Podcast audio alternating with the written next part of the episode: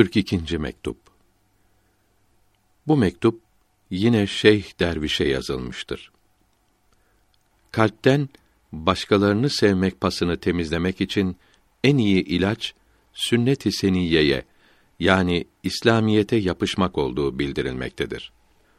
Allahü Teala sizlere selamet versin.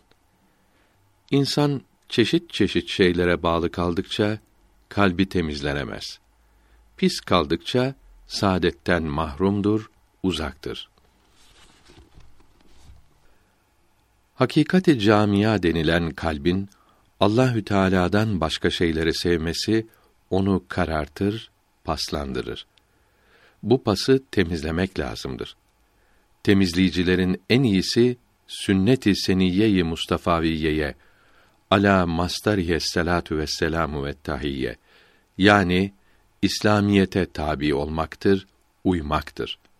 Sünnet-i seniyeye uymak nefsin adetlerini, kalbi karartan isteklerini yok eder.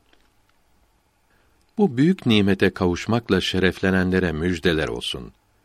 Bu yüksek devletten mahrum kalanlara yazıklar olsun. Allahü Teala size ve doğru yola tabi olanlara selamet versin. Sünnet kelimesinin dinimizde üç manası vardır. Kitap ve sünnet birlikte söylenince kitap Kur'an-ı Kerim, sünnette hadisi şerifler demektir.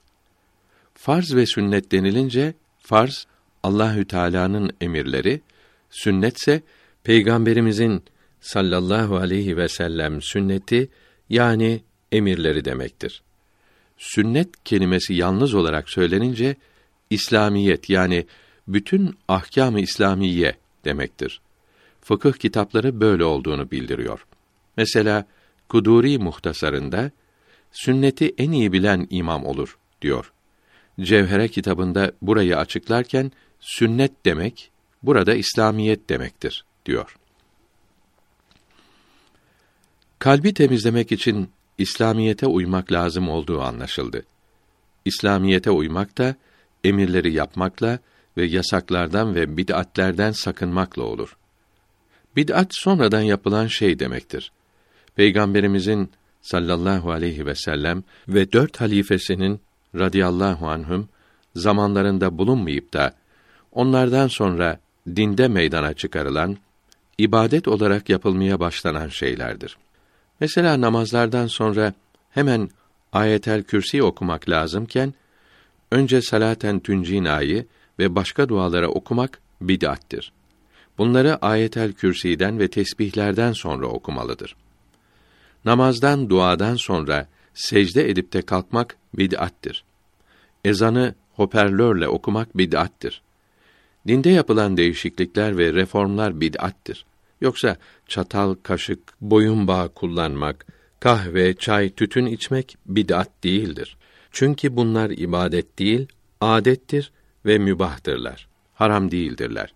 Tütün içmek hakkındaki İslam alimlerinin sözleri Saadet-i Ebediye kitabında uzun yazılıdır. Bid'at üç türlüdür. 1.